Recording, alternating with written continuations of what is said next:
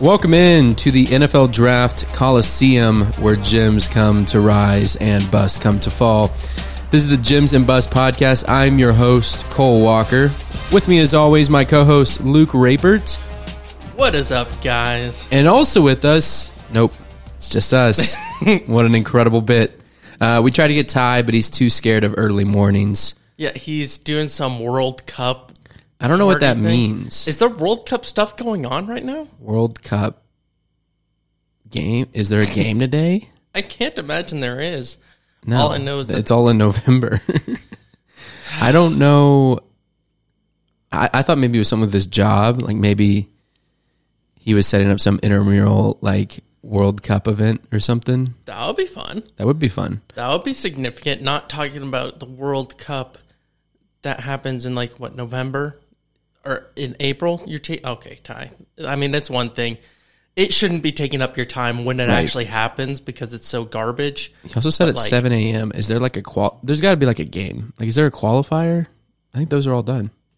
I have no clue. I mean, you're you'd be asking the wrong person. yeah.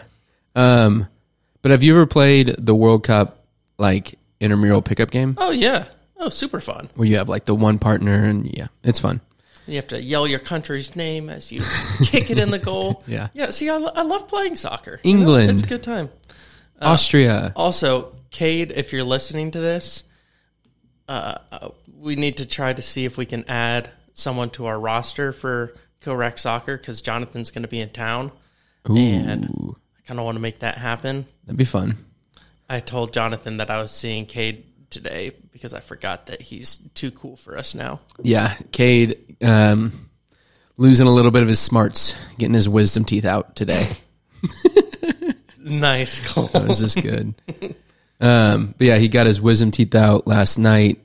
You know, we got all the videos. He didn't really do anything crazy. I still think my sister's videos from getting her like teeth out are just crazy. She's like rapping and flipping people off and singing, and it's just wild. See, I didn't have any big reaction when I got my wisdom teeth out. Like, apparently, it's just kind of like some people do, some people don't. Yeah. I was nervous about it.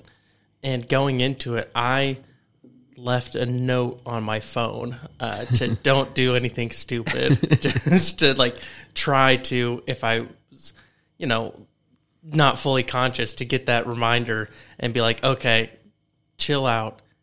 Don't Yeah. do anything clippable here. Clippable.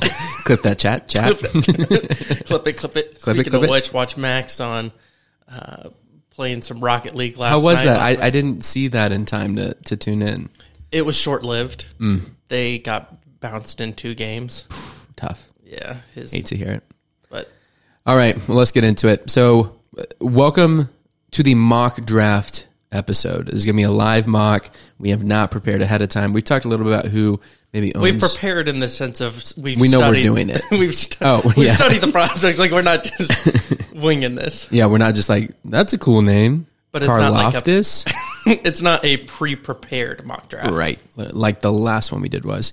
Um, but what was I going to say with that? Before we get into it, we're going to break down the little bit of news um, that's happened between last pod and this pod. There's probably other stuff that broke, but I don't think anything super significant other than the Saints and Eagles trade. So I'll break that down real quick and then we'll talk implications of it. Um, so in this trade, the Saints got the number 16 pick, the number 19 pick, and the number 194, which I believe is a third round this year.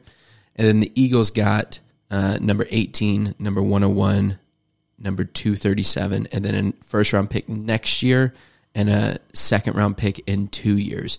Basically, the implication, or not the implication, the Saints um, trading, getting an additional first round pick. They got the Eagles 16, which puts them right ahead of like the Chargers, um, a few other teams. We'll, we'll talk about what they could be doing with that. So, Saints have two first round picks now, um, and they gave up a first round pick next year as well as a third this year to make that happen, which I think is just amazing value for the Eagles. Yeah, if you're talking about pure draft competition, obviously they switched the sixth and the seventh, but like just looking at day one and two picks mm-hmm. here, it was basically I mean spread out over three years, but a third, a second, and a first to move up into the for a first this year. Yeah. And so they are clearly going all in on this draft. And for me, it just doesn't make sense for them to commit that much draft capital moving to the future to just sit at uh, to just sit at pick 19 Yeah. and sit at 16 and 19 and just take a player like that's a lot of capital to go up to get a mid round pick. And so Yeah. looking at it, they have 16 and 19 and I would fully expect them to trade up and go aggressive after a quarterback at this point. Jameis is not the long term solution for them. I don't think they see him as such. And now they have the ammunition in this draft to move up aggressively. Just the interesting thing with it, if you think about the Russell Wilson trade that Denver made, Oh, I think about it all the time. I'm sure you do. What it was like two first, two seconds. Um, what else? What else was involved in that? uh, Noah Fant. Um, Mm, Some players, but yeah, three players: Shelby Harris and uh, Drew Lock. right. But draft players, pick, draft sorry. pick comp- and compensation it was basically two first, two seconds, and like a 5th Mm-hmm. And so that if the Saints were to use these two picks, sixteen and nineteen, to move up to say. Yeah, I, I've said multiple times the Giants are a trade back target. What if they moved up to the seventh spot with the Giants or the fifth spot with the Giants, or any number of these teams could be looking to trade back? That's you're essentially sinking two firsts, a second, and a third in trade capital into moving up and getting a quarterback. Yep. That's not quite, but that's pretty much Russell Wilson compensation for a guy in a quarterback class that is questionable. So I have to imagine from their scouting, they have a guy. It's either they have a guy that they want, or they have a couple guys that they want. They might trade up a little bit for and not Right. commit fully that full capital, but even so, they're committing a lot of resources mm-hmm. to a potential trade up. Or if they just stay put, they're spending a lot of capital for a mid round guy. Like, and I just that doesn't make sense to me. Yeah, there's been a few discussions. You've talked about the trading up for a quarterback. There's also been the discussion that they need a tackle, and so getting in front of uh, the Chargers, who also might need a tackle. But to your point, is it worth a mid-round pick or, or all that draft capital just to get a mid-round tackle? And not only that, is they're moving up. 'cause, yeah, the Chargers are very much in the market for a tackle. They locked down their left tackle last year of the draft and need to address right tackle this year. Um, but like, if you're going to move up in front of them to get a right to get a tackle, you don't do it this far in advance in the draft. You don't do it a month before the draft because You wait Oh, and see what the board. Whoops! The Chargers traded up to fifteen. There, go, there goes your plan, Saints. Yeah. you've been foiled. But like, so yeah, you.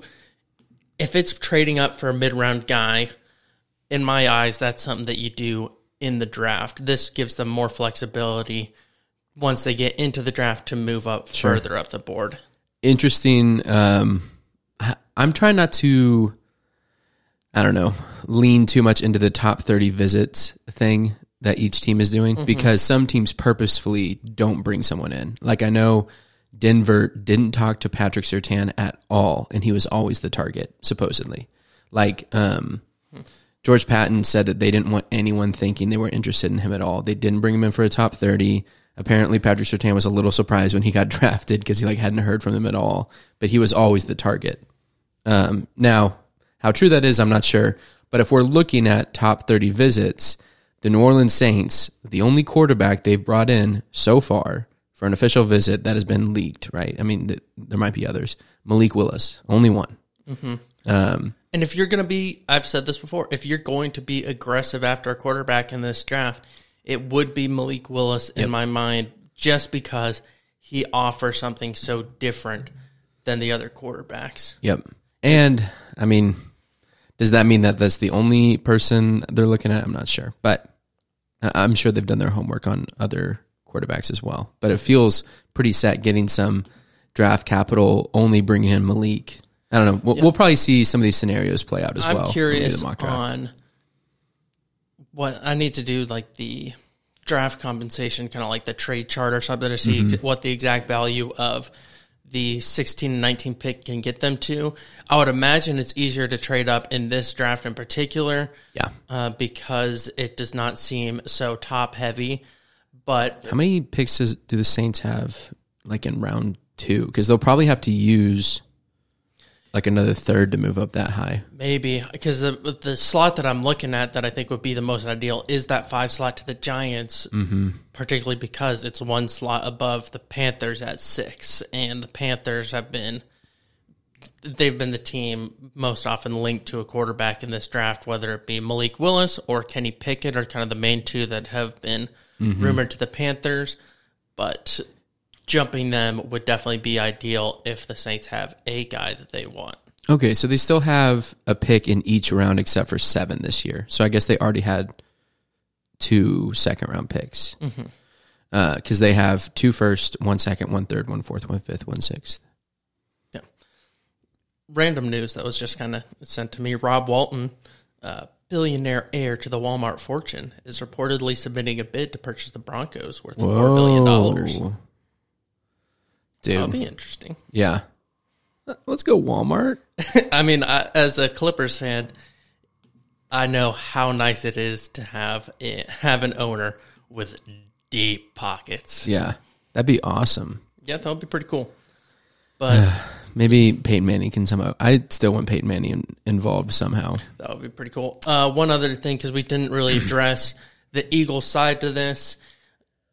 Looking at this draft in particular, so overall, think it's a great move for the Eagles. Yep. Uh, unless they had like very specific plans for the what they want to do with those three picks, it makes sense to just stock up on some picks here. They got great compensation uh, for that first rounder, and looking at it, it almost it. do- I don't know if it necessarily signals because it's because it's just great value regardless, but it gives them the opportunity if next year they feel like Jalen Hurts hasn't proved himself enough, they now have the capital to move up in next year's draft, Yep. which is considered, you know, a better quarterback draft class to move up, get their guy, whether you know Bryce Young, CJ Stroud.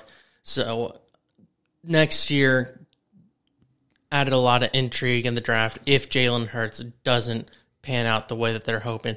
I think I'm I believe enough in Jalen Hurts. Yeah, You I know, too. Uh, I think he's a solid quarterback. Their offense was looking pretty decent down the stretch. Of DeVonta year. Smith, year two, year could be two, really good. add another weapon this year's draft. Like uh, there are rumors that like they, so they need linebacker, they need co- add into the secondary.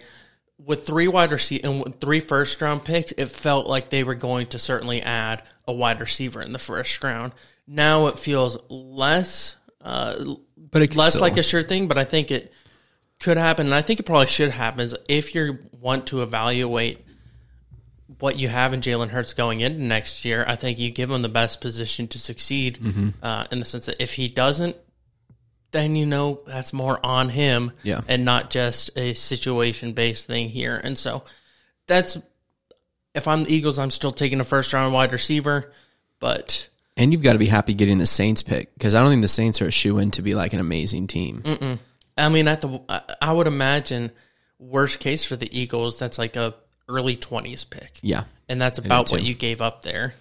I do too. Okay, that great analysis there. Um, I don't think we said there was anything else. Um, Calais Campbell re-signed. Saw that this morning, um, which could have implications of if they're going to take an edge or not. But I mean, it's only a two-year deal. He's old. Yeah, he's thirty five. It doesn't take anything off the board.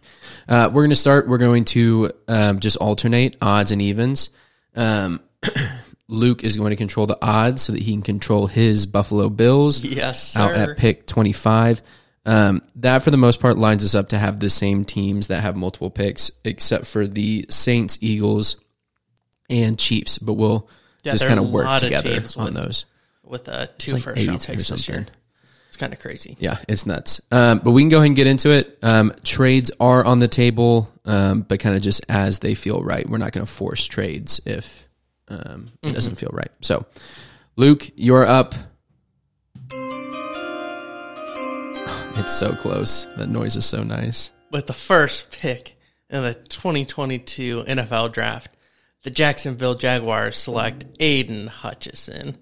Uh, This one, it feels at this point, most years we're basically certain what the number one pick is. This year is not that case. It is a little muddied. Uh, the Jaguars could go offensive line. You know, in my eyes, they're kind of like three big, high value positions in the draft, and that's quarterback is the number one by mile there, but they have Trevor Lawrence, and then his edge rusher and tackle are the next two up there. Aidan Hutchinson, obviously his production last year was insane, was a Heisman candidate. The other school thought would be if you go tackle, give Trevor some help, try to get him in position to succeed. They have two solid tackles right now. They have Cam Robinson and they have Jawaan Taylor. Um, but both of them, Cam Robinson's playing on the franchise tag this year. Jawaan Taylor's on the last year of his rookie deal, and so that could become a position. Like it's not a year one position to need necessarily, but it is a moving forward position and need to take care of. So there is certainly the route and the situation where they go with Evan Neal or Ike Ekwonu, but I think it's far more likely at this point that it could go Aidan Hutchinson. Right now, I believe the betting odds for him to be the number one pick is minus three hundred. Yeah. So Uh, and I think that's going to be probably what happens, but it also puts the, in my opinion, that's the most um, worst case scenario for the Lions because I think the Lions really want Aidan Hutchinson, and I don't think there's an obvious next pick. Um, recently, there's been a lot of smoke around Travon Walker moving up into being um, some people's number two edge, number two player, whatever you want to say. Um, I, I don't think they would take an offensive lineman here, although it would make them have probably like a top five unit um, with Frank Ragnow, Jonah Jackson, Penei Sewell. I mean, Taylor Decker played pretty well. That's a really good offensive line already. Um, but I still don't think they'll go there. I think they'll probably lean edge. For me, the pick is Kayvon. That, that that's what I would do. Um, for a predictive mock, I think it might be Travon Walker, but I'm trying. Okay, I I didn't want to tilt so early. this is the second pick. I know, but if you uh, if you took like Evan Neal because you've taken Evan Neal before, so I was I. I was hoping that maybe it would be an Evan Neal pick um because it makes it easier. All right, I'm gonna believe where there is smoke, there is fire. Not. I'm going to take Kayvon Thibodeaux until the very end. I was. Uh, I just. I believe in Kayvon Thibodeaux. I think he's a great player. Um, I, I think he cares about his brand a lot, and he cares about uh, a lot of stuff outside of football. And so there's some reasons there why you would be lower on him. But when he, if you can get his flashes to show up consistently, there's there's no reason he can't be a Myles Garrett in this class. Um, but again, that's if you can get him to lock down. I think he has his own crypto, or his he has his own NFT. Kayvon Thibodeaux AUX uh, NFT. I want to see what it's called. Uh, money sign. Oh, it is a crypto. J Ream. It is interesting to me that So sick. Jay Ream with Kayvon Thibodeaux, he's been one of the draft fallers of recent, like perceived draft fallers, and that happens with a couple guys every year. But his talent when he was on the field was undeniable. He was yeah looked really good uh, for quite a while. It was like he a lot of people thought he was going to be the number one pick. Uh, it is interesting where one of his kind of quote unquote concerns is that kind of like uh he cares about his brand and like his kind of uh, off the field, not issues, but kind of Personality. personality. Yeah, Yeah. yeah. Uh, but and that almost doesn't match with Dan Campbell. You would think, I know. which is interesting. But I struggle um, with that. but I do think he he's deserving of one of those top two three picks. Yeah, I agree. Moving on to the Texans pick at number three. It's funny because we're entering this mock draft in on the PFF website, their mock draft simulator, and next to the team they have team needs listed, and Texans just have every position. And Which is weird. They must have forgotten about General Mills. Mills. And that's what I'm going to address right here. You're going to protect General Mills. You already extended Brandin Cooks, so Yep. keeping his weapon locked locked down there. they could add some more weapons for him later in the draft. But right here, you're getting a tackle and you're getting Ike Ekwonu. Nice. And again, not to lean too far into the um, the visits, but they haven't brought in Evan Neal. They've only brought in Ike Ekwonu. And Yeah, it's also interesting. I feel like some teams it's so tight to the chest on what has happened so far on the visits. And like like the Bills, we pulled it up, had one person listed. Baltimore still has nobody listed. And then the Cowboys had 28 of their 30s that, that have been leaked. And so it's interesting. We'll see how much of that does get leaked because I do think it's. The Bills have six leaked now. Oh, Yeah. We'll, we'll- nice. We can look at him when we, we get, get to there. the pick. But okay. Uh, anything else you want to say about Icky? I mean, he's a mauler. he's become run. my number one tackle. He's fun, man. I like him a lot, and it's also he. I love his personality. Like in his interviews, he seems like a leader, and I think when you're, um, especially with the Texans, very much rebuilding, um, and you have guys that are in the similar tier of player. I think adding leadership and adding a solid presence to the locker room is very uh, beneficial. That's not a knock on these other guys, but I think it's kind of been a standout quality of Icky. And so, Nice.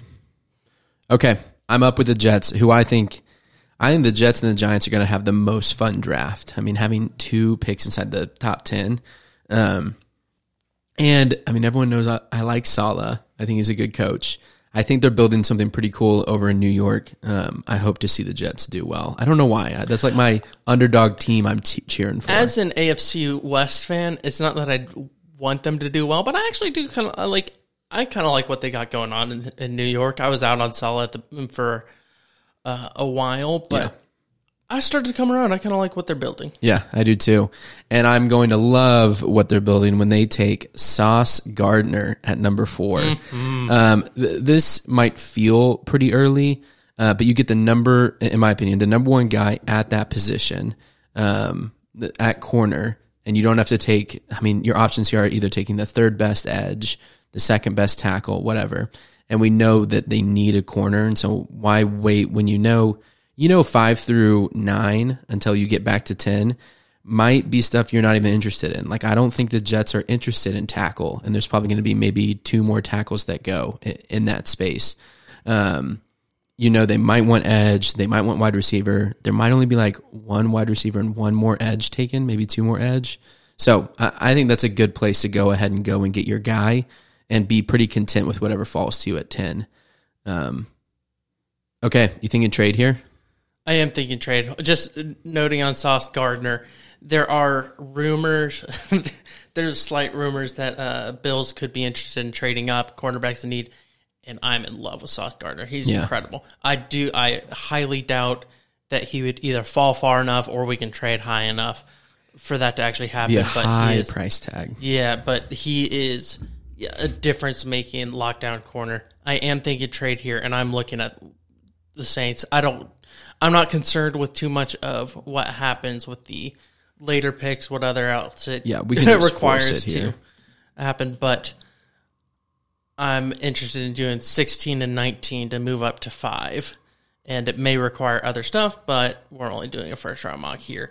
Saints getting aggressive here again. I don't think their trade with the Eagles makes any sense if they don't get aggressive Mm-hmm. and they don't make a trade offer essentially and they don't go and get their quarterback and so i have them here paying a heavy price jumping ahead of the panthers and i do have them taking malik willis Nice. I love that. And I think that could happen. I think that very well could happen. I think it could either happen at five or seven because I think Panthers might take Kenny Pickett either way. And so either you're the Saints trying to jump them to make sure they don't take Malik, or you're jumping Atlanta and Seattle just in case they're going to take a quarterback. Um, anyway, I that's probably what's happening. Yeah, and again, if you're trading up for a quarterback, in my eyes, it should be Malik Willis. You swing for the fences on a difference maker when you're trading high draft capital. It's one of those things like last year, thinking about the 49ers trading up to number three. They gave up mm-hmm. a lot to trade up to number three. And it there were rumors that it was going to be Mac Jones there, and in my eyes, like there is zero percent chance of that because you're not you're not trading. You have Jimmy G. You're not trading that high up to get another pocket passer. You're Right. investing all that capital to get someone that can bring a different element to your offense. And the Saints in this situation, if you're trading up so much, I don't think you want to get a younger version of a pocket passer. No. And there, you know, Pickett is somewhat mobile, like he can, like he can run, but get a difference maker, a potential difference maker. It might miss. Malik Willis certainly has issues, and if he were in last year's draft class, I don't think he's anywhere near the top five. No. Uh, I think he'd be certainly the last quarterback off the uh, off the board among those first round guys. But Saints are being aggressive in this draft, and I could see it very possible that they trade up above, above the Panthers. Yeah, I like that. Okay, I, I've hinted at it a few different times, um, but want to talk through it a little bit. I think Matt Rhule and company are on the hot seat pretty quick. I think just the way they've handled some interviews and the way they've handled uh, the Sam Darnold situation and all that. Which have you seen the recent interviews with Sam Darnold that have been coming out? Mm-mm. Like he he's been going on some podcasts recently, and he's been talking about like. I think I've proven that I can play quarterback and that I'm a good quarterback. and it's like, bro, you might not start next year. Yeah, I have decent money says that Darnold's going to go the Mitch Trubisky route, and next year he's going to be the Bills' backup. Not not this coming season, but after his fifth fifth year deal, uh, try to get a try to get a reset and go be Bills' backup. That checks out. What's hilarious to me though, so I'm gonna take Kenny Pickett. We'll talk about him for a second. Um, he was gonna go to Tulane. Uh, I'm trying to make sure I get my colleges right. He was gonna go to Tulane, which is where Matt Rhule was coaching at the time. Matt Rhule uh, recruited him, has a relationship with him, so very familiar with all of that. Um, but he he ended up going to Pitt, whatever, still the connection. What's hilarious to me is, you know, people do like player comps or whatever. I, I do like that some people they say shades of, they don't try to like do a one to one comparison. PFF has shades of Sam Darnold, which would just be hilarious. Um, and, and I've heard them explain that, and it's more talking about their his him physically, like what he looks like physically, and not as much his play style. But um, it's just funny to me. I, I think they're forced. I think they have to take a quarterback. And if you're Kenny Pickett, you could go to worse places. Like going to the Panthers, who have like really solid weapons. The O line's not great, but you have stuff to work with. I don't think it's the worst landing spot for a quarterback. And I know Noah Johnson's probably listening to this going, Are you kidding me? Evan Neal and Charles Cross are both yeah, still no, on the board. be, he'd be hurting. And so, in my mind here, in an ideal world, the Panthers take this year and basically reset the books. Mm-hmm. They get rid. They they suck this year, kind of tear down some bad contracts, ride out this Sam Darnold year, and even if they take a quarterback. I could very easily see they they have Darnold on the books. Yeah. I could very easily see him starting for at least a few weeks into the season. Uh, give Pickett some time to you know, sit, get almost a red shirt time there. Uh, but in an ideal world, it would be a hammer pick for Evan Neal here for the Panthers because the you know O line is a huge concern. Lock down the tackle, be able to build for the future and address quarterback in the next year when you know maybe the quarterback class is stronger or they can make a more aggressive move. We've seen them be pretty aggressive as a franchise. Um, but like you said, Ja Rule and the gang on the hot seat. I think a lot of the times it's like the make the effort to buy yourself more time is drafting a rookie quarterback. Yep. We saw it last year with Nagy and Pace. I mean, obviously that didn't work out, but like that's that's often a move for a sinking ship will be to draft a quarterback and see if you can buy yourself a little more time there. Giants here thrilled. Yeah, offensive line is a huge need for them. They traded and they traded back because they have a lot of needs and you know accumulating some draft picks here. But Evan Neal is still on the board, and I think that is a hammer pick there. A guy that was rumored to be a number one overall pick at tackle at times. So you're getting you're getting a really high quality player. It's almost the dichotomy here of Ja Rule. Um, Panthers and Giants aren't in that different a situation in terms like the Panthers have a lot more to work with, particularly on the Sure. defensive side. But like they're not in great places of the franchise. It's just that the Panthers right now, because there's some hot seats going on, are a little more desperate. Giants' new regime, they know they're resetting the books. They can take their time.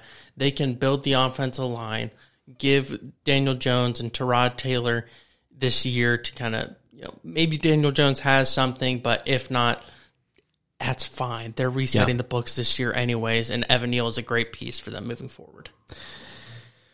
Yeah. Okay. Uh, No, I think it's a great pick, and I think that's might have been who they would have taken anyway at 5 So I think you go back to and, and you still get exactly who you want. And that's partially like a trade like that with the with the Saints is I if they're trading that aggressively up, you know that they're taking a quarterback. Yeah. And so and so you know you know there's the Panthers pick still there, but you're really only if they're not interested in the quarterback, you're really only dropping back one pick in terms of like getting the guy you want. Right. Right. Okay. Falcons on the clock. Um, Falcons are, they also need a quarterback, but they're in a worse position than either of those two teams. It would just be like throwing a quarterback out to the slaughter if they uh, got one this year. in Atlanta. It's really bad. So I think you have to try to develop some sort of identity as well as just taking a really good player. And I think their identity is let's be bigger and taller than everyone else in the receiving game. And so while they have Kyle Pitts, I am also going to bring in Drake London for them at eight. Wow. Um, just having some sort of identity that we're going to be bigger than you, we're going to be taller than you, and we're going to go get the ball. Um, again, this is looking toward the future because they're not going to be like an. I'm painting them to be like this offensive powerhouse that like has really big you know threats to go to. But you want to start building some identity. You don't have Calvin Ridley for the year. They have the worst wide receiver corps because of that in the NFL. Um, I know there's other places that I mean you need some O line help, you need some defense help, um, but I think they just need a little bit of identity first. And it's Marcus Mariota. You know that he's not going to be a forever guy, so who cares if he gets sacked twenty times? like, like you're not trying to keep him around for a super long time. So start building some some identity um, in Atlanta. Yeah, that would be a crazy collection of weapons if Calvin Ridley is back next year to have Drake London, Calvin Ridley, Kyle Pitts, and you'd be bringing in a new quarterback. I mean, no one's fooling ourselves into thinking Marcus Mariota is anything more than a one year uh, one year rental here at quarterback, and so yeah, You bring in Bryce Young to throw to Drake London and Kyle Pitts and Calvin Ridley. I also did this because I know I've seen a lot of people go with Garrett Wilson here. Um, to me, if you just if you get Garrett Wilson, you're getting another Calvin Ridley. I mean, not exactly, but a, similar style of play. And so I don't know that you would do that back to back. Um, I'd rather have Drake London as your Mike Evans type, and then Calvin Ridley as well. yeah. Treylon Burks is my number one wide receiver, but I'm expecting that. I think that Drake London will be the first wide receiver drafted. Yeah, I'm I'm in the same boat where I think Treylon's my number one, um, but we're trying to do more of a predictive mock here, and so he would not go as early. So this spot is interesting. I don't like. why would we try to predict the Seahawks? Like they're, Yeah, uh, who knows? Just scroll to the third round. uh, yes. So I will be taking Isaiah Spiller. No, um, so they have a lot of needs. The best value on the board has kind of fallen in Travon Walker. Again, he's a guy that is rumored to be number one uh, off the board. Mm-hmm. I think it could be Charles Cross here. I think offensive line is a bigger need. Seahawks offensive line has been a disaster Yeah, for Drew Lock needs help while. back there, man. Drew Lock needs Drew Lock needs some help. And I don't know what the Seahawks plan is. Like it's so they just tra- obviously they just traded away Russell Wilson. They weren't going to retain him. Russell uh, Russ wanted out. Um, now Drew Lock is their quarterback for now. They're going to be a putrid team unless something They have okay crazy weapons. Yeah, they have DK Metcalf. They have Tyler Lockett. Noah Fant now, Chris Carson. Chris Carson, Rashaad Penny is back. I think you address the tackle. Yeah. It's such an interesting because if they're going into rebuild mode, which by all accounts it looks like they're doing, they're they weren't a good team with Russell Wilson last year. Obviously, he missed some time, but they weren't a good team with Russell Wilson last year. Mm-hmm. Now you ship him off. Drew Lock is your guy for now. Uh, man, I don't know their direction. If they're rebuilding, why is Pete Carroll still there? Yeah. He's too old and too set in his ways to be part of a rebuild. Retire. He keeps saying they believe they're like a few players away. I can't. yeah, you're a. Russell Wilson away. I'm going to go with Charles Cross here. That's a good pick. I think offensive line is a. It's always going to be a build for the future. Uh, draft pick Travon Walker would probably be my personal pick, but I. I don't know. I I have a hard time predicting the Yeah. Seahawks. Okay, I'll talk for a bit so you can look at who you want to pick for Washington because I think the Jets just got their dream scenario. You you take a little bit of a risk by taking a cornerback so early, Ahmad Gardner, who I mean, looking at the board now, it's like he probably wouldn't have gone anyway. But you go ahead and get your guy um, at four, and then two quarterbacks go, a tackle goes, wide receiver tackle, and now not a single edge has been taken and you get the third edge off the board. And I mean, we've we've talked about it a few times. Some people might say the second edge in the whole class, uh, Travon Walker out of Georgia, who just lit up the combine. Um, one of those situations where the combine mattered a lot for him. Um, he tested in crazy percentiles. Um, I saw a tweet the other day comparing him to I want to get it right. I think it was Myles Garrett. Um, or did Davion Clowney? I can't remember. But basically, all of the uh, percentages were like one away from each other. He was like an identical athlete uh, to those guys. Obviously, he needs to work on his pass, uh, his pass moves. He's seen as more of an athlete that runs really well, um, sideline to sideline, um, can play across that whole defensive line. But his uh, pass rushing moves aren't amazing, and his percentage. Um, like rushing the passer aren't great, but he's still athletic. People seem to think he's going to be incredible if someone can develop him. Um, yeah, 6'5", 272, big guy. Yeah, I think he's an absolute freak. Falling to ten would be a dream come true for the Jets. Getting wow, that'll be an incredible defense to start of the draft. Getting Yeah. Sauce Gardner and Travon Walker uh, without without having to move for him. So that'll be huge win for the Jets. There are so it's funny. So there's some DK Metcalf trade rumors, and one of the things I saw thrown out there is Seattle trading uh, DK because Jets are in the wide receiver market. Clearly, Yep. they were going after Tyreek. Now, I wouldn't imagine they trade the number ten pick for a wide receiver like DK because they weren't willing to include that in the trade for Tyreek. Yeah. Um, but I saw it thrown out there that the Seahawks trade DK for that number 10 pick, which would be unbelievably funny considering that is Seattle's pick Yeah. that they gave for Jamal Adams. Um, but I wouldn't expect that to happen. Travon Walker And it's like, there. that's not good for Seattle either. Like, no one you take at 10 is going to give you the value that DK gives you right now. But again, maybe you're trying to rebuild. I don't know. So this is a position that I would, if the board fell this way, I would expect. I don't know which tr- team would be moving up, but I would expect someone to be aggressive after at this number eleven pick. Um, I'm a big believer in general going for best available on the mm-hmm. draft, and the number one player on the board right now would be Kyle Hamilton. He is considered. I mean, I've seen him mocked up to like the Jets at four. yeah. I've seen him like in that range. He's an absolute freak. And so if the board fell this way, I would not I would be far from surprised if a team that had safety as a need and was more in a win now a situation would be aggressive after him. Washington, it's not so much a need, but best player available, Kyle Hamilton falls to eleven. That's gonna be the pick here. Yeah, I like that.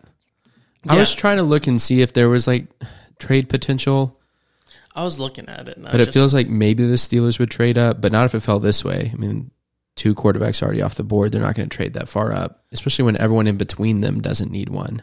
Yeah, and so the, yeah, and Steelers are definitely in a trade up scenario for a quarterback. Like that's that could be very well in play. Uh, wasn't it wasn't too long ago, so it's interesting.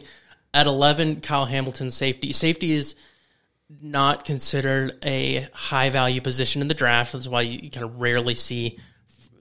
You know, you see maybe like one a year or something. First round safeties go, and usually that's towards the back half of the first round if it does happen.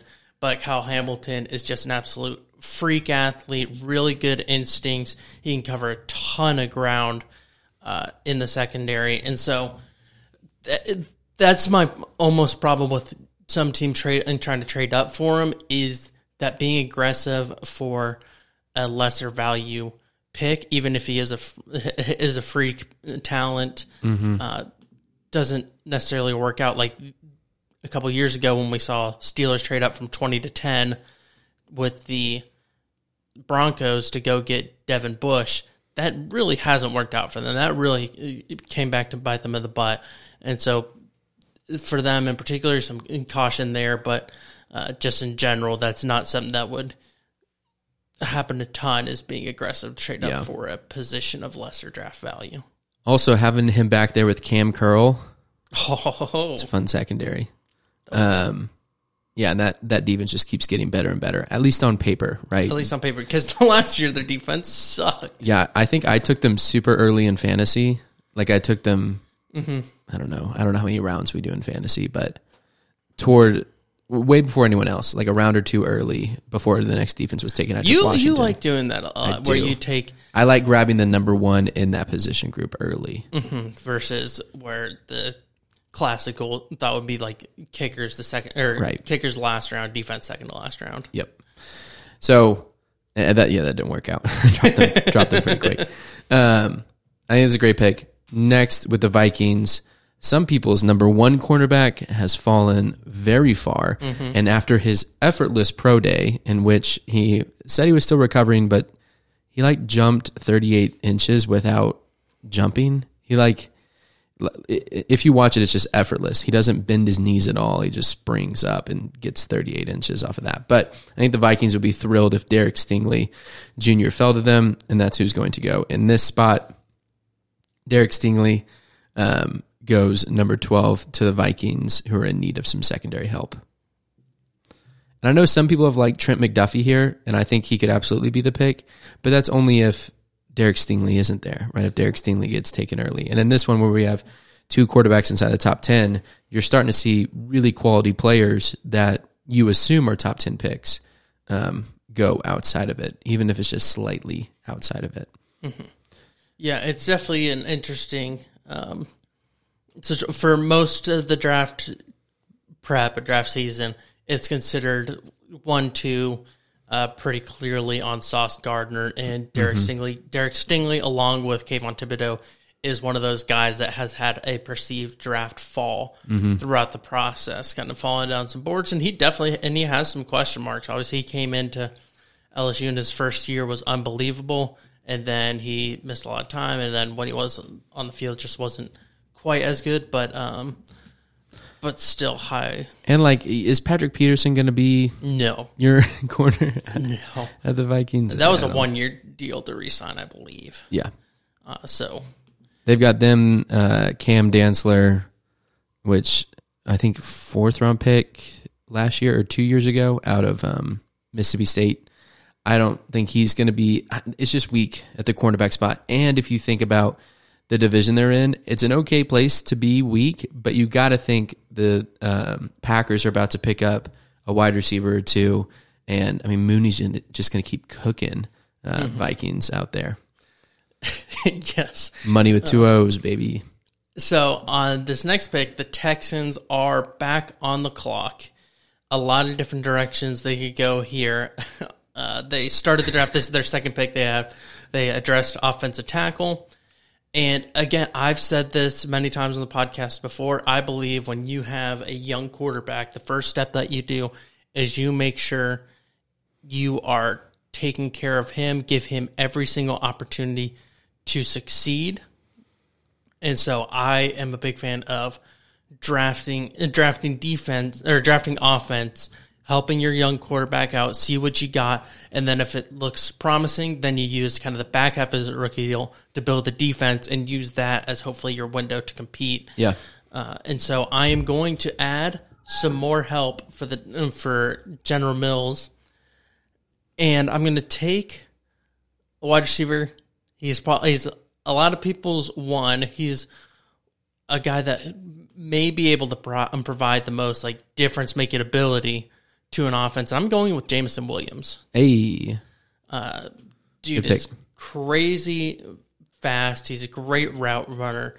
Uh, route runner. Wow. Wanna. Route runner. He's our first one. Wow. Wanna. Yeah, and so I think he is absolutely yeah very adds a dynamic element to the offense. It's interesting because Brandin Cooks is a lot of time is that kind of vertical threat guy. So I could see that like Drake London would be a very natural fit for me if he were still available.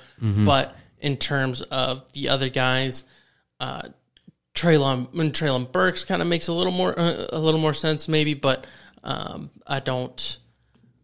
I don't. I haven't seen much much connection with him and the Texans. I haven't seen a ton with Jameson Williams either. But uh, adding in a weapon, making sure General Mills has every every opportunity to succeed. I'm all about it. That's how. That's kind of the route that I would go. It's gonna be so Would be interesting to see offense. if if Houston agrees. Like if they, because with a lot of rookies, I mean, we've talked about it, seeing what they have. I wonder if their draft will clearly depict that they want to do that because they're kind of at a point where I mean, like it says, they need every position. Are they just going to take best player available, or are they going to try to purposefully see what they have at um, at quarterback? quarterback. Yeah. So because I mean, the, especially with a guy like with like Davis Mills, who started like he had a he had a solid rookie year.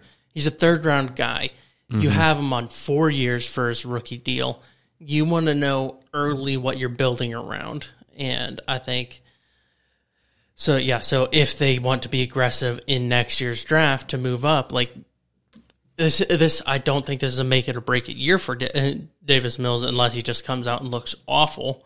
Um, but with the slightly later round quarterbacks, you kind of want to know earlier what direction you want to commit your franchise to. Yep. Yep. Okay, love it. Ravens are next, and Ravens are one that I find super interesting to draft for. Um, the two players that I immediately, and I thought maybe you'd take one so that the other one would be on the board, um, and it would make my decision easy. But I'm between Trent McDuffie um, and Jordan Davis as my 2 So either big old Jordan Davis or Trent McDuffie. Um, I've seen both linked pretty heavily to the Ravens here. I've also seen Jordan Davis linked to the Texans. So I thought maybe that'd be like a um, an easy decision for me between Trent McDuffie and Jordan Davis. Um, I think I'm gonna go Jordan Davis. He he just stands out to me as a Ravens type of pick. Yeah, like I, just throughout this whole process, he's just kind of felt that way. Yeah, me, me as well. And it's just, uh, Jordan Davis on the Ravens. It, it, it just brings me back to when the Ravens were really dominant on defense, and that could be a ton of fun. Um, yeah, okay, I've talked about it a, a bit, but Jordan Davis, athletic freak, um, quite literally Big in like arms. the 99th percentile for all the testing for a person at his size, which there, to be fair, hasn't been a lot of people at his size coming out. Um, and he can move and he can do it well. Uh, okay, kind of aside because I was thinking about big people. Mekhi Becton, did you see the training video that came out? Uh, I think yesterday. I remember he was the one that did like the jumping out of the pool stuff. Yeah, insane. I'm about to sneeze. It's not gonna. I can see it on your Ah. face. it might go away. Um, Mekhi Becton to yesterday was doing farmer's carry. You know, you carry like the two dumbbells and you just walk whatever, like 20 yards back and forth. He was carrying 200 pounds in each hand, Oh my! walking God. effortlessly. Uh, if you haven't seen it, go look it up. It's one of the weirdest. It looks like he's like holding like like groceries, where he's just like casually walking around with 200 pounds in each hand. It's insane. That's ridiculous. Anyway, reminds me of that, right? A big guy with absurd power. Um, Jordan Davis goes to the Ravens. Yeah, Jordan Davis. Obviously, his bigger concern would be is he limited to being a run stopper? Like, can he progress and be a three down type of tackle? Like, can he be in the game on passing downs? And his athletic profile makes people more often like the 40 shouldn't matter that much for defensive tackle. No, it shouldn't. But like it was so funny seeing the narrative. Like when they see him run, run the forty, people are starting talking about, oh Now yeah, he can, he can get out of the. He, now he's a lock. Now he can get after the, uh, like now it's more belief that he can be able to get uh, get a solid pass rush going. Yeah. And that doesn't alleviate my, my concerns the same amount, other than confirms how big of a freak athlete he is. Um, but yeah, I think he's just a, a great talent. Eagles talked about him earlier when discussing the trade and kind of their big needs. Their what people have thought they could go with their three first round picks is linebacker, which isn't as high, uh, is not a super high value position in the draft typically. Defensive back and wide receiver, and right here Trent McDuffie has fallen to them at 15. I think they're happy to take him uh, and address corner, cornerback there. Yeah, great pick too because I think, excuse me, out of the oh my goodness, I'm gonna take a quick break and get some water. Do you want anything? Basically, what I was gonna do was talk about uh, Trent McDuffie and how he could potentially go like to the Chargers. So you're not really worried about um, losing because I think after Trent McDuffie, there's a tier break of wide receivers, and there's kind of a break from there. Even if the Chargers end up taking a wide receiver, the Eagles in their next one, if they still want a wide receiver, still have like a pretty good selection between Olave, Burks, Garrett Wilson, right? Whoever. Okay, I'm gonna get some water. Um, Nice. Yeah, you could have just left it to me talking. You just I know, but I think now they're like a part of it. the the listeners appreciate how candid you are. Yeah. But yeah, so Trent McDuffie, he is most people's, I'd say most people's uh, number three cornerback. He's actually my number four. Um, but yeah, he's considered uh, out of Washington. I believe we talked about it at some point of how he was it like a bit of a gambler almost. I don't know. They're two two kind of highly touted uh, cornerbacks from Washington that could be going in this draft. And kind of like Cole said, I perceive them to have their pick of the litter at wide receiver, or at least get a quality one left. The Chargers are definitely they're considered wide receiver one of their needs. I've said it many times before on this podcast. I don't necessarily see it happening. I'm a believer in uh, Josh Palmer, and they obviously just paid Mike Williams a bag. They have Keenan Allen still there, and so unless they plan on him moving at some point soon, I don't know what his contract situation is. I would expect more than likely that the Chargers would address other needs, particularly tackle. Um, but I think the the Eagles should have the wide receiver they want at 18, or even Devin Lloyd is kind of the highest draft, uh, highest considered linebacker, and the draft him into Kobe Dean. So maybe they go that way too, because linebacker is a huge need for them. But yeah, Trent McDuffie, Giants back on the clock, and they earlier they traded back to get these picks with the Saints. They have 16 and 19 now, so two picks coming up. And earlier in the draft, they took Evan Neal at tackle. And now you're in a place where one of your team needs also fits an appropriate place to take that player. So when we think about safeties, we talked about not super high value. That's why you could easily see Kyle Hamilton slip out of the top 10. also, Devin Lloyd is a player that you could easily see slip out of the top 10 as well. Um, Giants need linebacker. At this point, you'd be drafting edge four, five, um, which I think they'd still be happy with. But you have another pick at 19. Um, and like we talked about, the Eagles do need linebacker. They don't typically pick linebackers in the first round. That's been like the discussion of, well, don't even bother because they never pick it in the first round. So, but it's still a need, and edge is not as much of a need for the following two teams. So I think you can go ahead and pick Devin Lloyd here at 16. That's my thought process with the Giants. So you get who's my linebacker one as well. I really like Devin Lloyd. Um, a lot of maybe consensus linebacker one. I think mostly consensus line, consensus linebacker one. Uh, but Devin Lloyd goes to the Giants at 16, and the Chargers are now on the clock. So Chargers on the clock, and I'm going to take my favorite tackle remaining. uh, Trevor Penning out of uh, UNI, Northern Iowa. So I like him a lot. He is versatile. He, when Spencer Brown was there, uh, he was a tackle last in last year's draft. Trevor Penning also was he was able to navigate to guard and was very effective there. Moved out to tackle. He is so he has versatility. Chargers need a tackle badly, and you have Justin Herbert. You've locked up some weapons for him, re-signing Mike Williams to that big contract. Make sure that he is protected. They obviously have Austin Ekeler. That offense is dynamic through free agency and trading, bringing in J.C. Jackson mm-hmm. and Khalil Mack. They've addressed defense heavily. So for me, it's you're either going cornerback or you're going offense and you're going wide receiver tackle. I think tackle seems much more likely. It's a much more pressing need in mm-hmm. my mind. And if they want to add a second round wide receiver or something, you can do that and kind of go for a little more upside there. But Trevor Penning, best tackle available on the board. That's the route I'm going. Nice. I like that a lot. Um, okay, Eagles back on the board. I actually don't know if I'm going to go wide receiver here.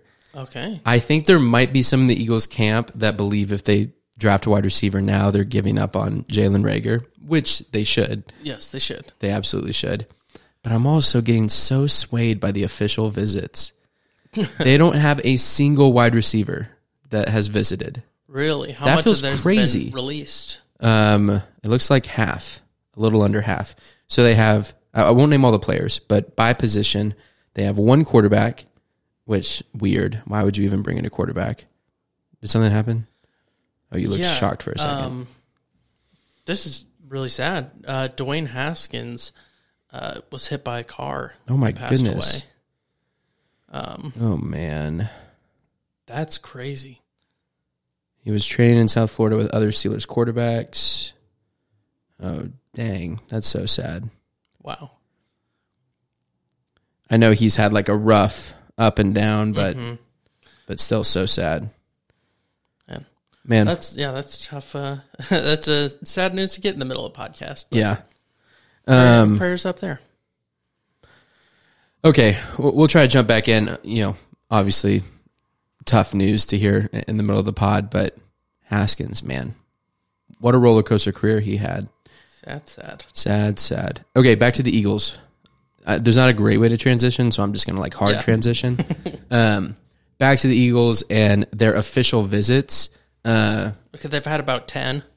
had They've about 10 leaked. one quarterback two offensive linemen three defensive linemen including jordan davis who's already gone Kayvon Thibodeaux you guys thinking he's going to fall that far And Sauce Gardner. sauce gardner he's not going to fall that far and then two more corners andrew booth and marcus jones um, which again there's still visits to be had but i'm going to believe that they are not going to take a wide receiver Wow. For Um, me, this would be a smash pick at wide receiver. yeah no i ugh.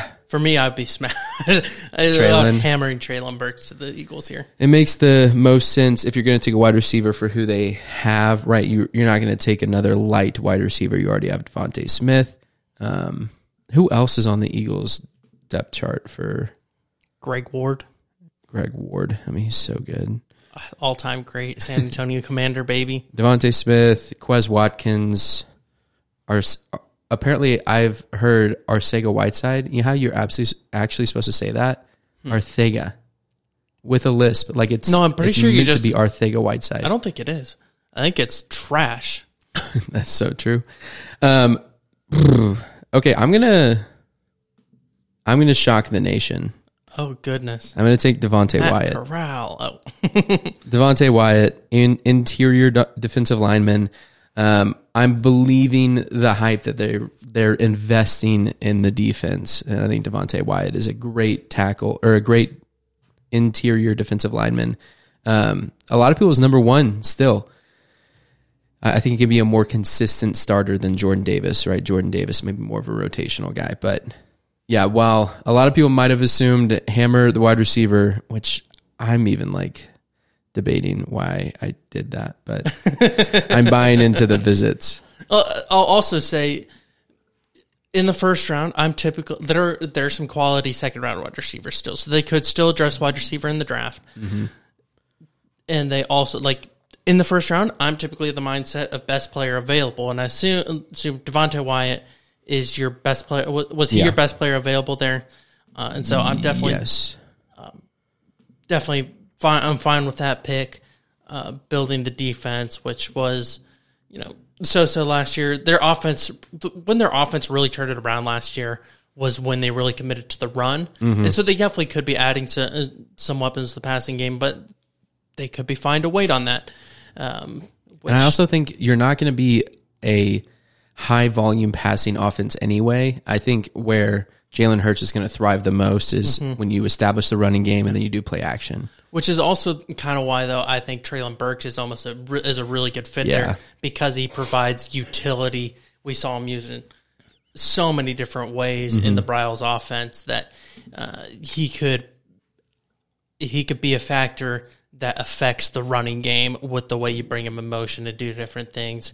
Have RPOs, you use them in the screen game as that kind of like modified run game.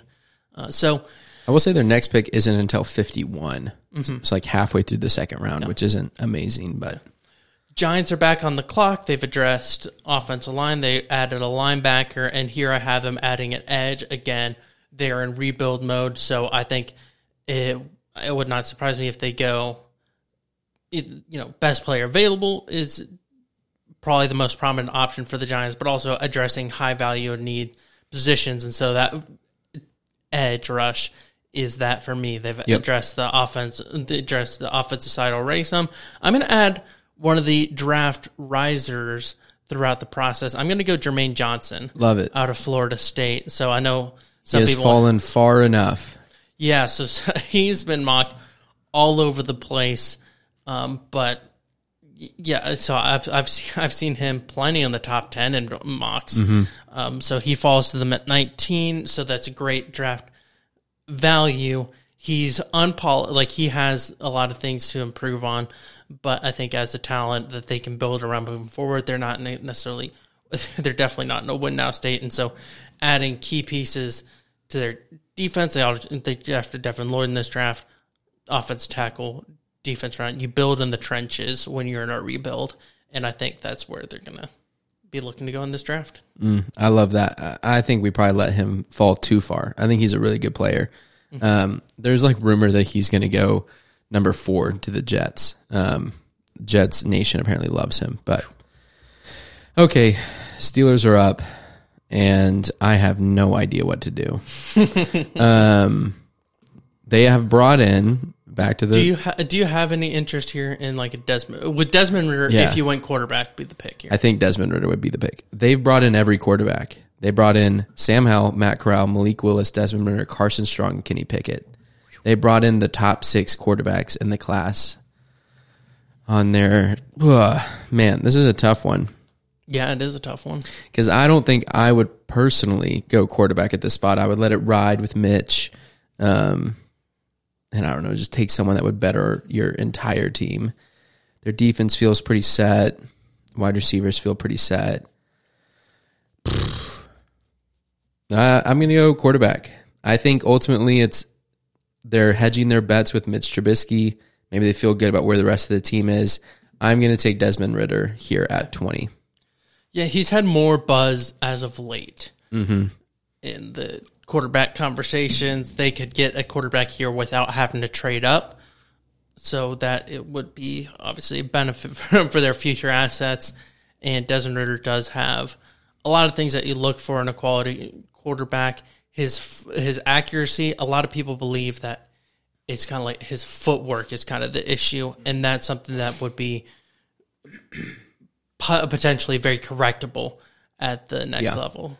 He also apparently interviewed the best out of like every quarterback, shows a lot of intelligence, shows um, a lot of maturity. I, I know one of the issues with Matt Corral, because I've been trying to figure out why Matt Corral is not like a consistently mocked in the first round quarterback. Apparently, the main concern with him, besides his ability to read defenses, is his ability to lead men that have families and that are like adult people because apparently they're like it's all great when Matt Corral is getting along with his uh, coach Lane Kiffin, um, but when you have to lead other men that have like full families, we just apparently he's pretty childish and like not a stand up guy in interviews. and, and Interesting. I don't know if that's like old coach speak for he's a zoomer and he That- says sheesh and like That reminds me of kind of like that scene in Moneyball where they're talking about these different, yeah, like, completely intangible traits. exactly. And it's like, just, I don't know, maybe you're overthinking that too much, but that could be a thing. anyway, Patri- Patriots on the clock. Patriots on the clock. I've said it many times before. When you have a young quarterback, give him every reason, every opportunity to succeed. I have them going wide receiver here. I can't bring myself to go Treylon Burks, and I think Garrett Wilson available. I think that's the way they're going to go here. He's a lot of people like these top five wide receivers are listed in all sorts of orders. He's so he's a lot of people's one. Adds a, adds some great speed. Adds adds just a talent level to this offense that they're really missing at wide receiver. The Patriots have quite a bit of needs uh, in my eyes. Like they've they've they've hemorrhaged a lot in free agency. They haven't brought in basically anyone, and so they have a lot of areas to address. Their defense lost a lot of pieces, but again, give Mac Jones every opportunity to succeed. Bring in a weapon. Yeah, No, I love that. I think Garrett Wilson's a good pick there, and it makes this pick just so incredibly easy. The Green Bay Packers with pick 22 take wide receiver Treylon Chris Burks. Olave. oh, Treylon Burks. And it fits the type of wide receiver that they've been rumored to want, right? Is this big body wide receiver. Luke, I don't think you were getting him regardless. If he didn't go No, to I- 22, he was going to 24. I know. I, I just don't want him on the Packers. I know. I just don't like. I would rather him on. I like I, would rather him on the Cowboys. Like I don't know. It would be fun to see him with, as like potentially as the Aaron Rodgers one. Yeah. And in Matt LaFleur's offense, I think it'd be fun. Um, but yeah, Treylon It's Burks. It's just so easy to discredit ties, f- uh, ties fandom of the Cowboys. Whereas you can't really do the, do that with Jerry. You can kind of do it with Ken now that the the The Chiefs, Chiefs windows thing. Yeah. opened up. But like even so, it would just be. I don't know. I feel like it would be a lot. Yeah. It would be. Great get Um, for the Packers, though. I mean, Oh, great get for the Packers. Great get for Treylon, to be honest, as well. But anyway, Treylon Burks at 22. yeah, good pick. Okay, well, here, man. Okay, so on the clock is the Cardinals, and I think they could very well be in the wide receiver market. I would for for them. I think it more it makes more sense to go kind of second round wide receiver. They have some offensive line needs that need to be addressed. They need uh, some secondary help. So I'm kind of torn between going going the cornerback route and going offensive line. But I think yeah, they need some interior offensive line. I think they address center, and I think they bring in Tyler Linderbaum, who is a lot of like he may be the best lineman in the draft. Now he plays center, which is a lesser regarded position, like a less valued position in the draft. But getting potentially the best offensive lineman, helping out Kyler. Um, he ran a lot of scramble drill last year uh, when he when he was healthy, and so Tyler Linderbaum, good addition. We saw what how big of an impact Creed Humphrey made for the Chiefs mm-hmm. last year, bringing him in as a rookie center. And if Tyler Linderbaum is as good as he projects to be, he could be a real difference making offensive lineman there at 23 for the Cardinals. Yeah, love that. Love that, love that. Okay, now I'm at the Cowboys. Like I said earlier, Treylon Burks would have been an auto pick here. There is Chris Olave, but I just don't know what you're getting with Chris Olave, uh, skill set wise, that you're not already getting with the wide receivers you have. More of a Chris route runner. Probably wouldn't go as deep down the field. I don't know. And again, I'm looking at their their visits. As a Michael Gallup owner, I am really hoping they don't go. As a Michael Gallup dynasty owner, I really hope they don't go wide receiver here. Yeah, I think they might though. I think that no, I think they very well could. Okay, I'm gonna do it. I'm gonna go Chris Olave here. Um, reason reason being, I think they do just operate the best when they have a ton of weapons. And even though, so you lost Amari Cooper, but you also lost Cedric Wilson, who was a good fill and like probably would have played this role if he was still on the Cowboys. Um, as much as I like Nakobe Dean here, everyone knows I'm a big Nakobe Dean to the Cowboys guy. Um, I think it'd just be so much fun on that defense.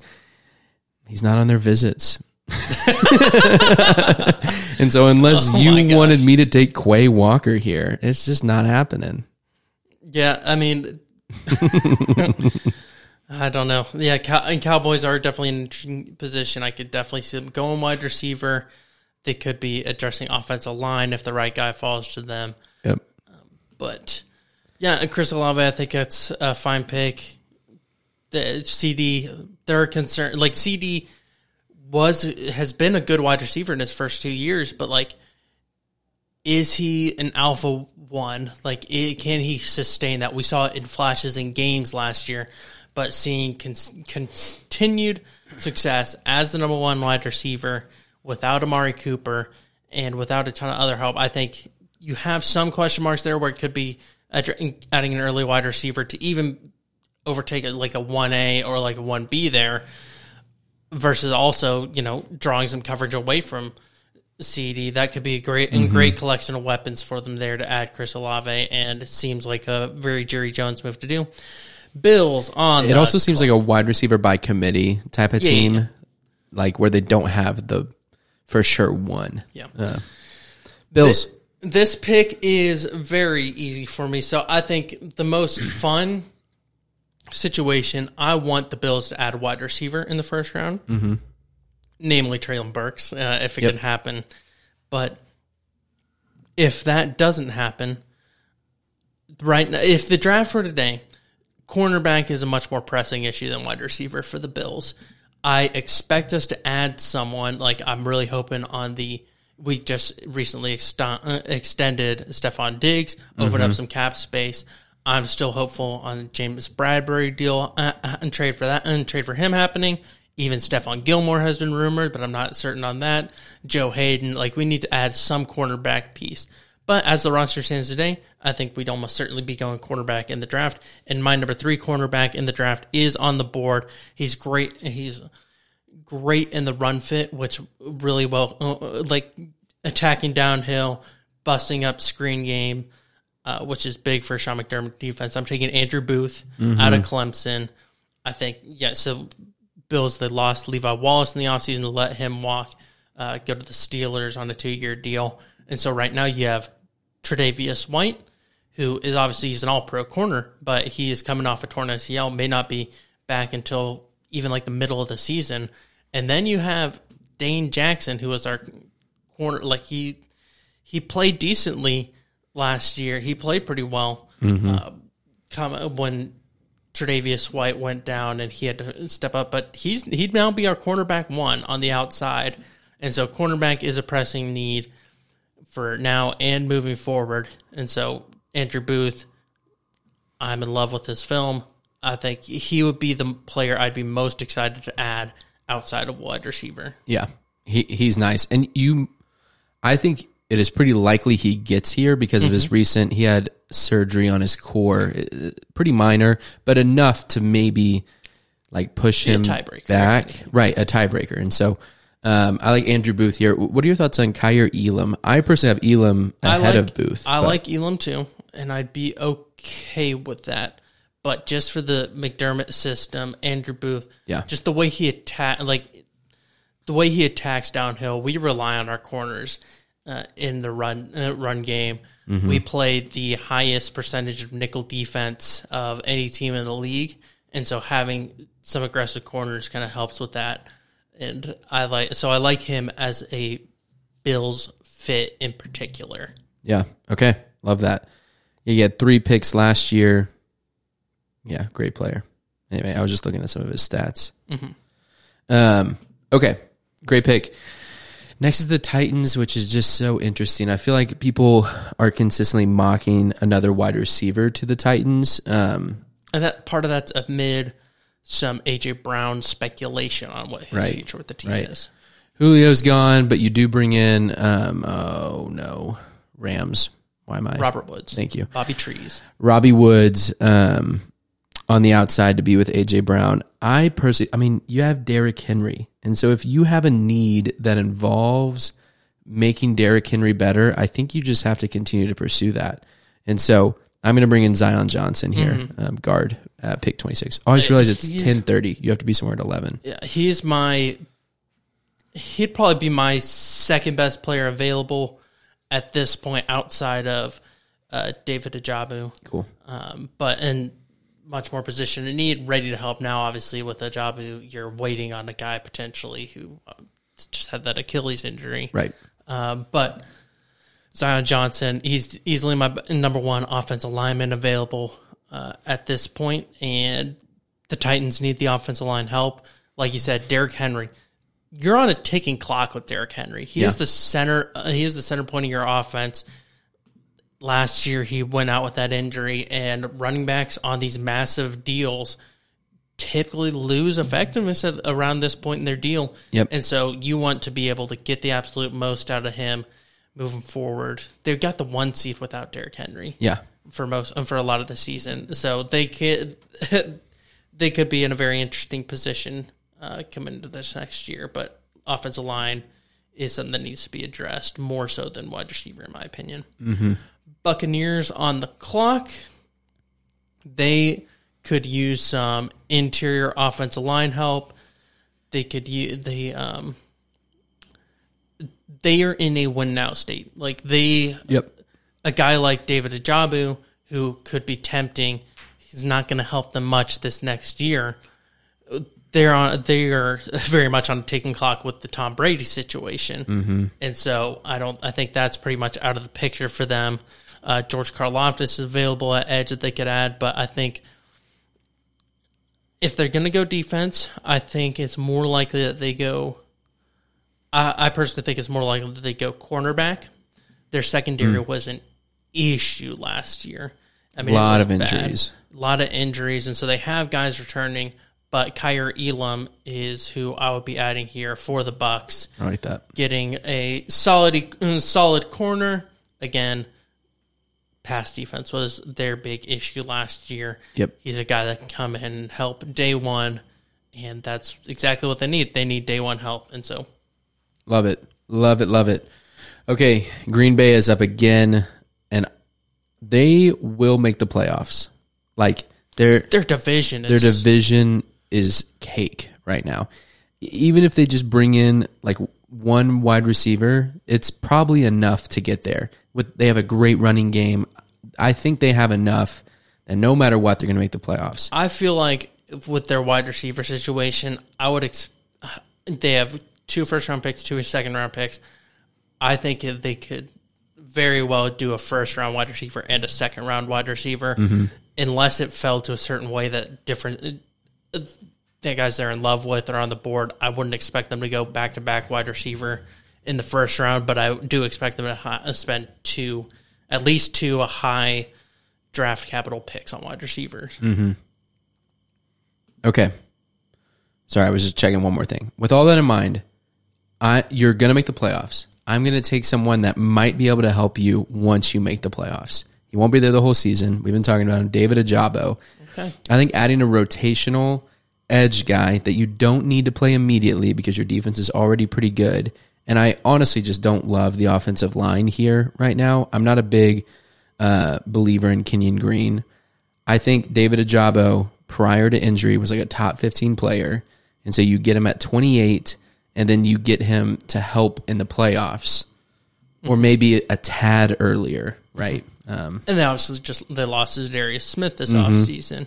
And so they have uh, their their other guy they're going to be building on moving forward, Bustery Gary. Bustery Got a nice Gary. Michigan connection there. But again, I do believe that the Packers are or that David Ojabo is the best player on the board. Mm-hmm. Sucks for him that the Achilles injury happened.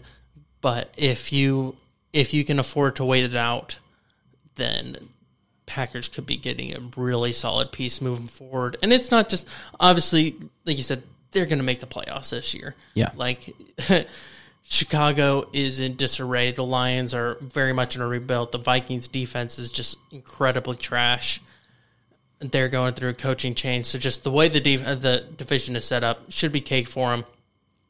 They have, I would expect they have about a three year window with Rodgers left, mm-hmm.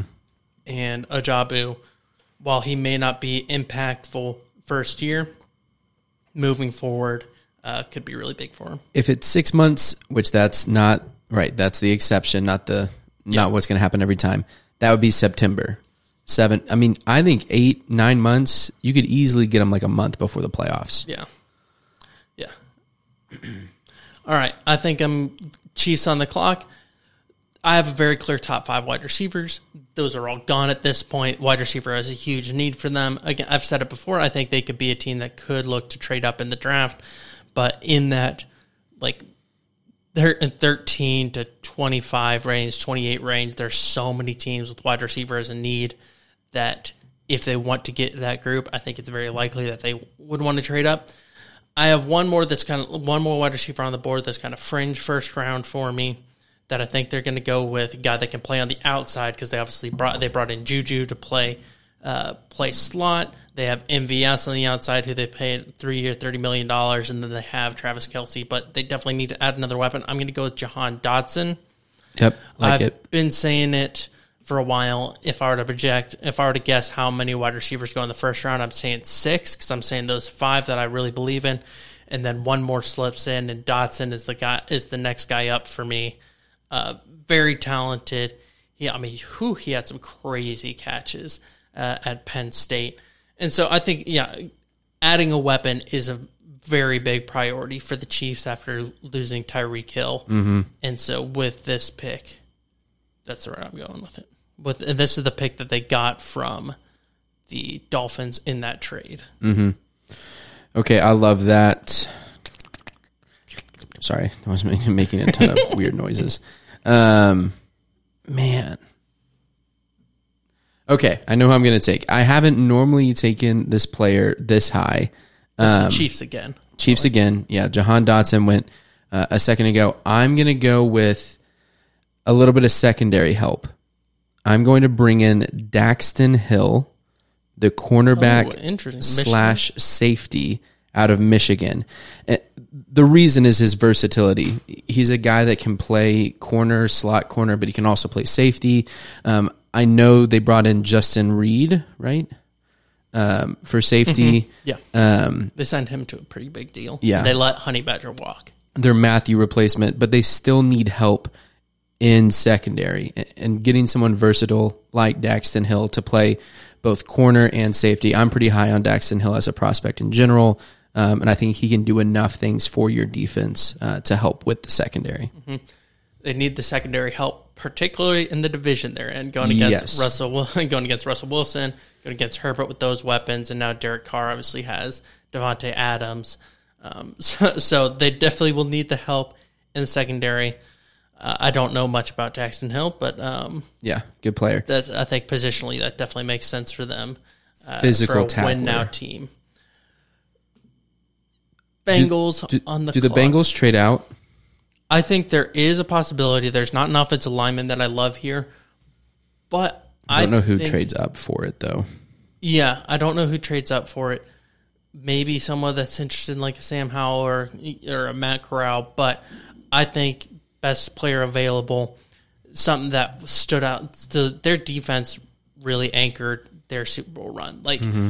it's funny. Like and I love Joe Burrow. He got way too much credit for Uh, how their team actually performed throughout the playoffs to get them there. Yeah, But Trey Hendrickson was special at edge rush for last year. They addressed offensive line pretty heavily in free agency. And so while I could see them continuing to add some offensive line help throughout this draft, I think here they go best player available and adding an edge rusher play uh, to rotate in, play opposite of Trey Hendrickson, George Karlaftis out of Purdue. I like that. Um, Just bringing in all the white edge players. Listen, you can ne- you can never have enough quality pass rushers. That is such a huge difference maker. Trey Hendrickson tore up the Chiefs in that playoff game, um, and I think I, I, I've been big on him for a while. But just adding yeah, a position that you can't have enough depth on. Adding quality player that uh, what PFF had him at, like what did they have him right? They had him in like the top fifteen or something. among They are very high on very George high on him. Uh, so it just, I mean, it, one of those players. It just takes one to buy in. Yep. And so if they don't go offensive line, they have all the weapons covered on offense and adding to the defense. Uh, secondary could make sense, but the value is there with Karlaftis. Yep, love it. Okay, in the final pick, I sometimes go quarterback here because of the fifth round option, but I think they're going to just stick with their guns and then maybe try to look for a quarterback next year um, if they want to. So I'm going to go. I just think it's a crime if Nakobe Dean Yep. makes it out of the first round. So I'm going to go Nakobe Dean with the 32nd pick. That is our first round. We won't go through all of it. I'll do it again on my phone and then have like the screenshot or whatever. So I'll have that. I'll probably send it in the Blind Squirrels group, but maybe like a few days later to try to bait you into listening first. Um, that being said, do you mind if I real quick fly through the first nine picks of the second round to get to the Bears? Uh, sure. Yeah, go for it. Uh, one thing I want to note um, in my kind of moniker, I have David Ojabo almost always going to the Lions at 32 because I think there's the, a team could definitely go for him earlier. Uh, Achilles, I think. What's his name? Cam Akers' recovery definitely helps his case there. Uh, how quick and quickly that was, but in a situation the Lions are not a win now team, and adding a quality edge rusher that they can afford to wait on, I think he'll be there at 32 more more than likely. Um, and so that that that fit makes all the sense in the world to me. But Nakobe Dean position a need, adding a dog. He's a great leader, uh, great sideline to sideline player, and so addressing defense heavily for the Lions here does make sense. Nice. Okay, so I'm working through the first nine picks of the second round. Um, I know I'm struggling with the with the Giants because they did tackle, linebacker, and edge. So I don't even know who they would take in the second yet. Um, let's give them another receiver. I'm going to give them George Pickens. Texans need everything. I'm going to give them a defender. Let's go Boye Mafe. Sorry, I'm just trying to get to it. Yeah, I can tell. Corner, edge. You don't. You can actually talk when you're doing it though. Like you don't have Yeah, to be. right. You're like half committal. Mm-hmm. Mm-hmm. Jets. Uh, this. Well, I'll, I'll read it in a second. Uh. Christian Harris can go there. Okay. Um, so let me read round two real quick up to the Bears. So I have Lewis Cine going to the Jaguars, Jalen Pitre, cornerback slash safety out of Baylor, going to the Lions, Skyy Moore going to the Jets because they didn't pick up a wide receiver in the first round, George Pickens going to Georgia, or going to Georgia, going to the Giants, Boye Mafe going to the Texans, linebacker Christian Harris out of Alabama going to the Jets. And now Chicago Bears on the clock. I know Will has asked a lot who would even be there. Ber- Bernhard Raimann is probably who you're going to take here. Uh, a tackle um, out of Central Michigan is available, unless you also like Tyler Smith out of Tulsa. Uh, he's available. I think he's considered an interior offensive lineman on here, or maybe they're just super low on him. That's crazy. Um, Tyler Smith is available, and then if you wanted to look wide receiver, we currently have Christian Watson, Jalen Tolbert, Alec Pierce are some of the top guys. Um, I'm going to personally go with offensive line. I'm going to go with Bernhard Raimann um, for the Bears, and that's the final pick that we will do. They just need offensive line help, and I, Bernhard Raimann can play both tackle and guard, so I think he's a versatile guy you'd like to see there. Yeah. Cool. That's it. Um, thank you for listening. As always, I- I'll post this somewhere, probably on Twitter. So follow me on Twitter, Gems and Bus, Gems and Sign Bus, whatever. But thank you for joining. Thank you for listening. Have a good one. Peace.